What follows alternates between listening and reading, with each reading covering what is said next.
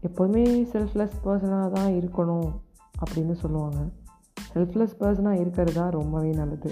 ஆனால் ஒரு விஷயத்தில் கண்டிப்பாக செல்ஃபிஷாக இருக்கணும். அது நம்ம நம்மளாக இருக்கணும் அப்படிங்கிற செல்ஃபிஷ் மற்றவங்களை இம்ப்ரெஸ் பண்ணும். மற்றவங்க வந்து என்ன நினச்சிட போகிறாங்களோ மற்றவங்கள கம்ஃபர்ட் பண்ணுங்கிறதுனாலே பாதி நாள் நம்ம நம்ம வாழ்க்கையை வாழறதே இல்லை. அதாவது ரியல்மி ஹேஷ்டேக் ரியல்மி அப்படின்னு இருக்கிறது இல்லை. ஹேஷ்டேக் செல்ஃபிஷ் இந்த ஒரு விஷயத்தில் மட்டும் இருந்தோன்னா லைஃப் ரொம்ப அழகாக இருக்கும். நான் எத்தனையோ நாள் யோசிச்சிருக்கேன். நம்ம இப்படி நம்ம நிறையா பேருக்காக மாறிக்கிட்டே இருக்கோம். மாறிக்கிட்டே இருக்கோன்னா தப்பாக மாறல.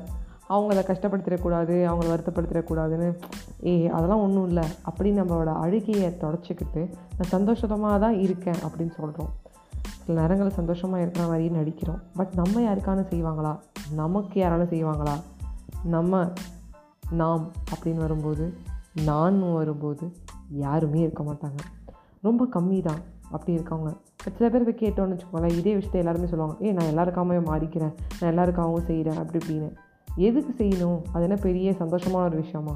நான் எல்லாருக்காகவும் செய்கிறேன் நான் எல்லாருக்காகவும் மாறுறேனாலே ஃபஸ்ட்டு தப்பு உன் மேலே தான் so please be your self நம்ம எப்படிக்கு நம்மளாக இருக்கிறோமோ நம்மளுக்கு பிடிச்ச மாதிரி இருக்கோமோ ஹேஷ்டேக் கொஞ்சம் செல்ஃபிஷாக இருக்கோமோ அதான் பெஸ்ட் ஸோ சம்டைம்ஸ் செல்ஃபிஷாக இருக்கிறது தப்பு இல்லை செல்ஃபிஷாக இருக்கிறது நம்மளுக்கு பிடிச்ச செஞ்சுருக்கிறது. அது ரொம்ப மாறிடுமோன்னு நினைக்கிது. அதனால் நம்மளுக்கு நிறைய டாக்ஸிக் ரிலேஷன்ஷிப்ஸ் தான் கிடைக்கும்.